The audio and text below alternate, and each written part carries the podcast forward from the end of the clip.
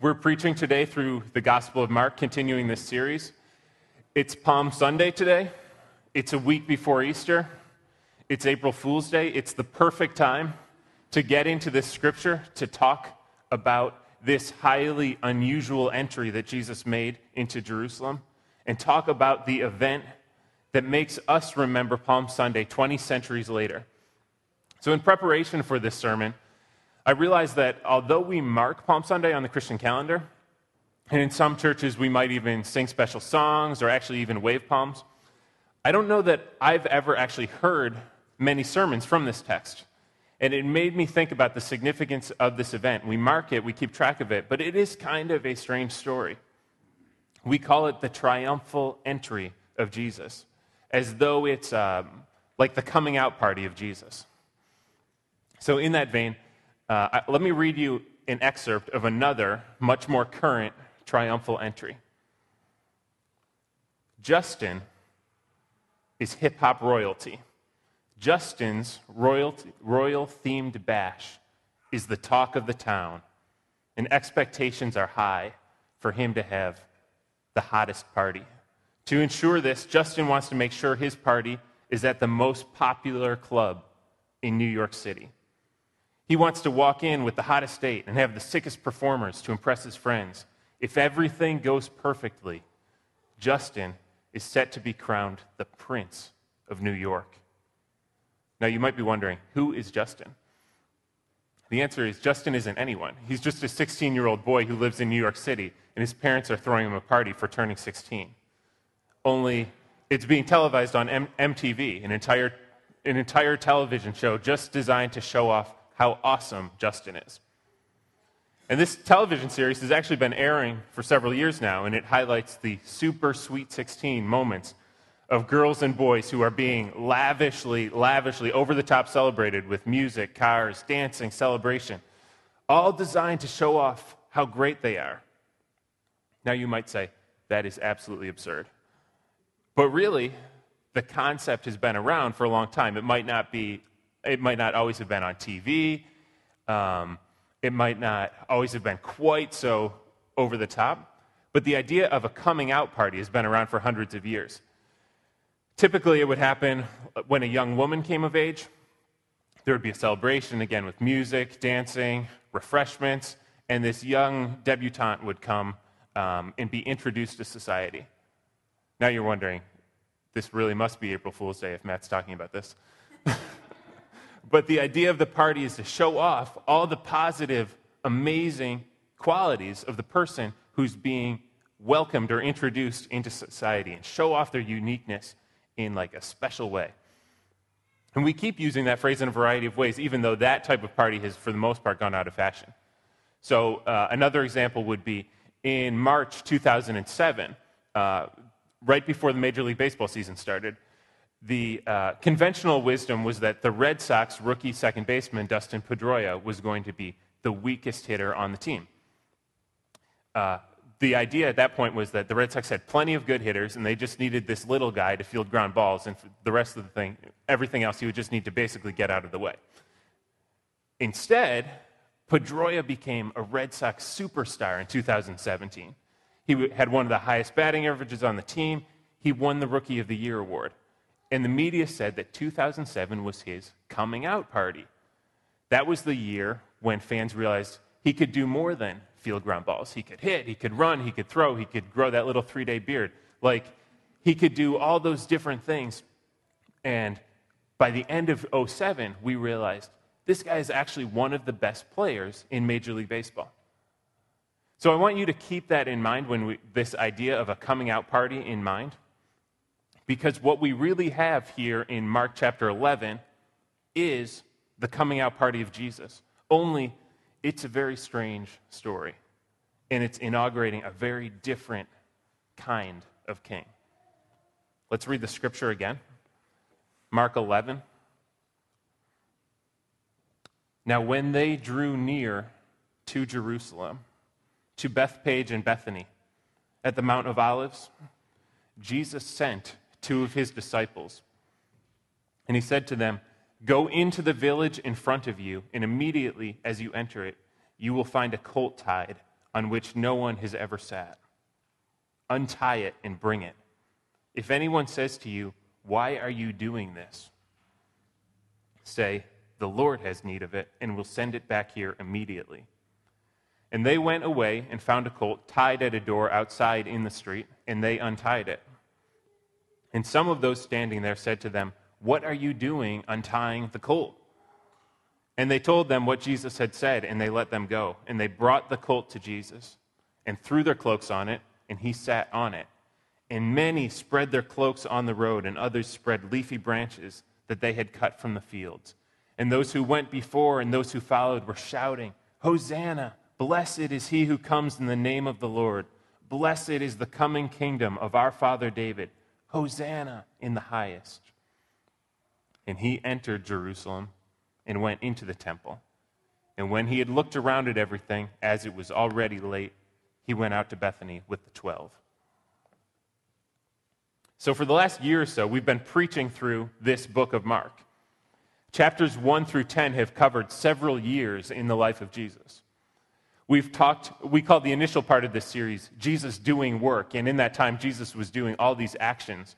Um, we talked about Jesus healing, exorcising demons, cleansing, forgiving, preaching, proclaiming. A lot of Mark is very fast tempo, almost like an action movie. Mark is by far the shortest of the four Gospels. And that's partly because of the tempo of the Gospel, where the author doesn't choose to provide a lot of detail. Mark 11, where we are today, is a transition period. The last 40% of the gospel, after covering several years in the first 60, 65%, chapters 11 through 16 cover about a single week in the life of Jesus. Mark is dramatically changing the pacing of this story. Jesus is drawing near to Jerusalem, near to the scene of his ultimate climactic destination. You know that transition point in a movie when the music starts to slow down and swell up a little bit, and you're moving towards a crescendo? That's where we are right now in this story as Jesus starts to draw near to Jerusalem. That's what verse 1 says. They were drawing near to Jerusalem. The Passover, the Jewish festival of atonement, is coming up. And it was common for pilgrims, religious pilgrims, to make this trek to Jerusalem for the festivities. Jesus and his disciples have actually been on the road for miles. In the previous chapter, Mark keep, keeps referencing the various stages that they are at in the journey. They're getting ready for the journey, they're walking, they're coming through Jericho. Now they are finally at the beginning of chapter 11, getting close to the great city. And Jesus has already told his disciples very explicitly what is going to await them in Jerusalem. So I'm going to back up a second to Mark chapter 10, 32 and 34. Jesus is telling them with exact detail what's going to happen. They were on the road going up to Jerusalem, and Jesus was walking ahead of them. And they were amazed, and those who followed were afraid. And taking the twelve again, he began to tell them what was to happen to him, saying, See, we are going up to Jerusalem, and the Son of Man will be delivered over to the chief priests and the scribes, and they will condemn him to death and deliver him over to the Gentiles. And they will mock him and spit on him and flog him and kill him. And after three days, he will rise.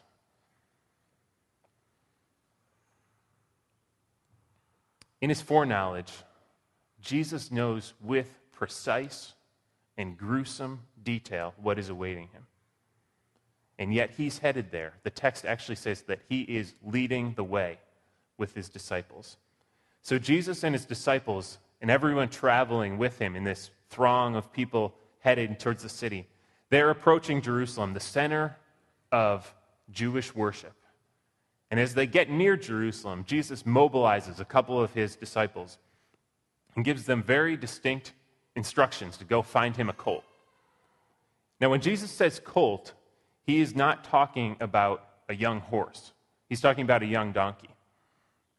And he says, If anyone asks you what you're doing, in other words, if anyone says, Why are you stealing this animal?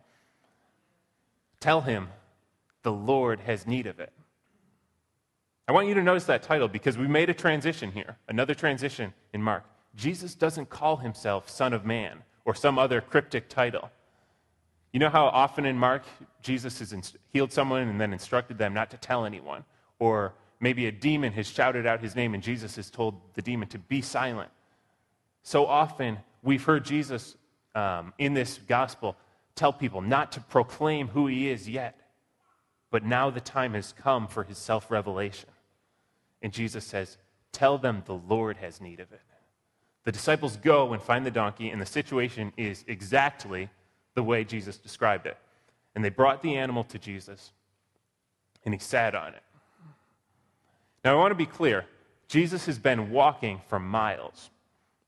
He could make it the rest of the way on foot. This animal is not going to speed up the process. If you want to get somewhere fast, you don't get a donkey. Donkeys are for the five year olds that are not big enough for the hayride. Okay? You don't use the donkey to speed up your transportation. And if you want to make a good entry, you don't get on a donkey. You want, what do you want? A stallion? You want a real horse. You want a chariot. You want a symbol of authority. You want some type of power. It wasn't abnormal in this time period for a king or someone with political power to ride into town and be cheered on by the crowds. But he should be on a war horse. He should ride on something that symbolizes his power and his might and his greatness. You know that Spielberg movie that just came out, the animated one? It's called War Horse, not War Donkey. Like, Jesus is riding on a donkey, and it's the fulfillment of prophecy. Because hundreds of years ago in Zechariah, the prophet said, Rejoice greatly, O daughter of Zion. Shout aloud, O daughter of Jerusalem. Behold, your king is coming to you. Righteous and having salvation is he, humble and mounted on a donkey, on a colt, the foal of a donkey. This prophecy, hundreds of years ago, said, the Messiah would come riding on a donkey. The prophecy said that the coming king would be righteous and that he would bring about the people's salvation, and yet he would be humble, mounted on a donkey. And Jesus is revealing right now to the crowd with him, with a symbolism that they would understand perfectly. He is the coming king who will bring salvation. And when his companions see Jesus, they get it. They see, they recognize the, the prophecy. They know Zechariah. And they start throwing their cloaks on the ground to show reverence. And they start waving branches to symbolize victory. And they're shouting and they're making a commotion. But again, I want to be clear. This, we call this scene a triumphal entry. This is not like some old Charlton Heston movie, like with like Ben Hur, where they roll out the red carpet and there are like beautiful women in togas and a guy's coming through on a big horse and chariots and they're blowing fanfares and stuff. This is not a conquering hero. This isn't like when Justin walks into the hottest club or when the young girl descends down the spiral staircase to the adoring crowd or when the star athlete steps up to the podium to receive his award. There's no band here, okay? There's no, there are no beautiful women. There aren't any flashing cameras. The way Mark describes it, this is like a homemade parade. This isn't how you make a great entrance. He's humble. He's sitting on a donkey, on an animal meant for work. And we're not even in Jerusalem yet. We're still on the outskirts of the town with all the dirty, dusty Galilean peasants that are making their pilgrimage with Jesus. This is a different kind of king. This is a different kind of authority. He's inaugurating a different kind of kingdom. This is an entrance that shows off the humility of Jesus, not his power. And I want us to stay here for a second and really see the meekness and the majesty together of the king who sits on a donkey. He should have been sitting on the best horse in the country. This parade should have been planned for months. The great theologian Jonathan Edwards wrote about the uh, simultaneous meekness and majesty of Christ. And he said in a way that I want to quote because it's in a way that only the Puritans can say it. He said, There is in Jesus Christ a conjunction of such really diverse excellencies as otherwise would have seemed to us utterly incompatible. There is in Jesus Christ a conjunction of such diverse excellencies as otherwise would have seemed to us utterly incompatible. Here we have the King with all authority who is coming to inaugurate salvation on the cosmic scale. He's riding in on a child's animal. And the text says that those who went before and those who followed were shouting, Hosanna. For a long time, and you may, be, you may be like me, I thought that Hosanna was just a synonym of hallelujah. I thought it was just another way of saying, God, I praise you. But Hosanna actually means something different. It means, God, save us. And we don't know really what salvation meant to those pilgrims on the road. They were probably thinking of deliverance from political and ethnic oppression. But what they are going to find as they shout out, God, save us, is that salvation is coming in the form of a humble servant king, and it's coming on a scale that they are not even capable of comprehending. And I think that's us sometimes. We shout out, God, save us, and we don't even really know what we're asking. All we know is we need help. God is able to bring salvation on a level we're not even capable of comprehending. We've probably heard before this idea that, uh, that the same crowds who were shouting Hosanna and shouting praises to Jesus were actually ready to crucify him a week later. That's something we often comment about this passage. But that's actually a little bit misleading because, as I said, these crowds are the pilgrims on the road. When Jesus actually enters Jerusalem, the scene is so understated, you barely even notice it. Verse 11 says, And he entered Jerusalem, and he went into the temple. And when he had looked around at everything, as it was already late, he went out to Bethany with the twelve. Notice that when Jesus finally enters the city, there's no fanfare at all. It seems like the commotion's already died down. There's no welcoming committee, there's no like royal greeting party. Jesus goes to the temple. And Mark, who never pauses for much, pauses and takes a break and he says, Jesus looked around at everything. When I started studying this passage, I couldn't figure that out. What kind of comment is that to say that Jesus looked around at everything? Why does Mark think we need to know that?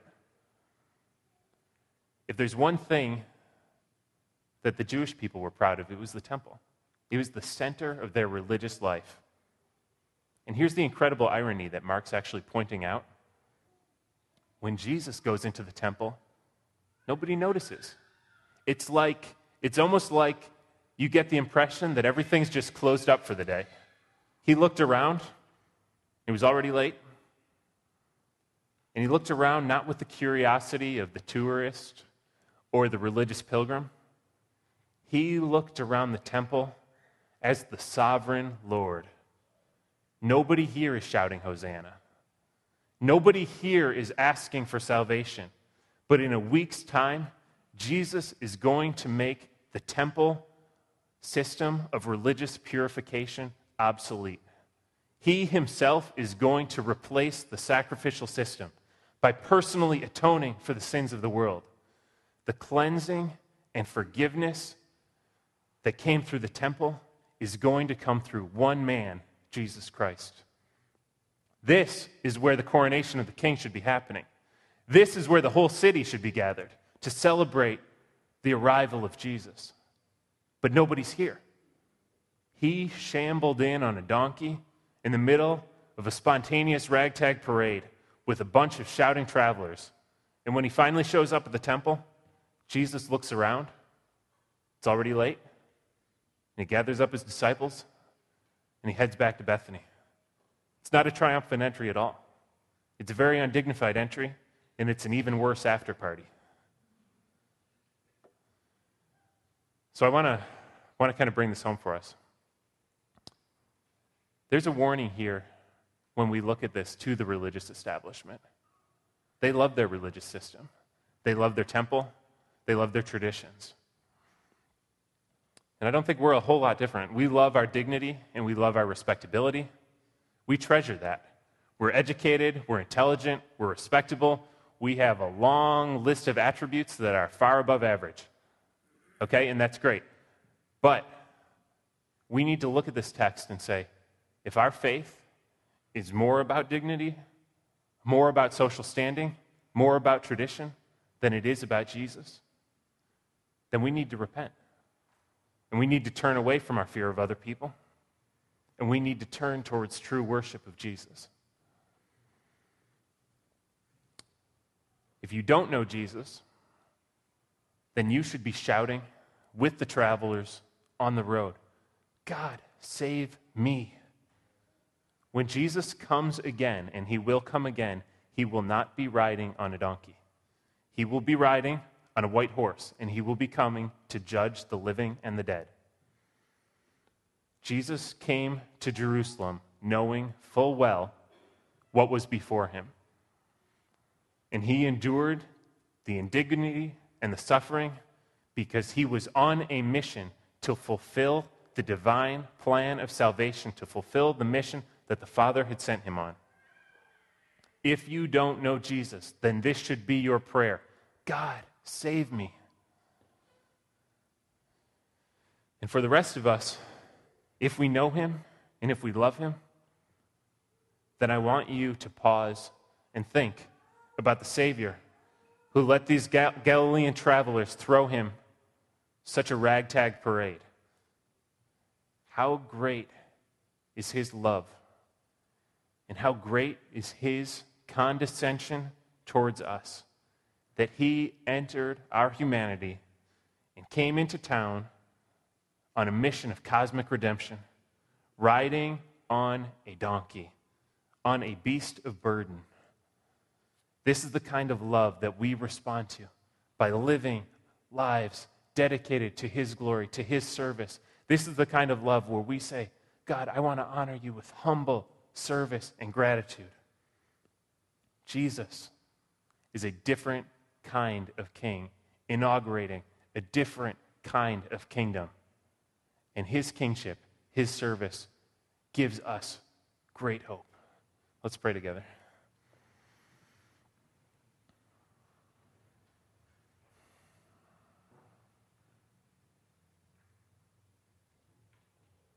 Jesus, we acknowledge you as sovereign Lord, and we are amazed that we have found found hope in this story that you came, that you lowered yourself into our condition and walked among us and got dirty on the road that we were traveling on and came to bring salvation to us. We ask that this text would cause us to find great affection towards you, that our lives would be lived in humble worship towards you, that no indignity would be too much as we serve you. We pray for this, that we would serve you in humble gratitude, whatever you call us to. We ask that we would celebrate the risen Lord this season. Thank you that you came and walked among us. Thank you for that humility. Amen.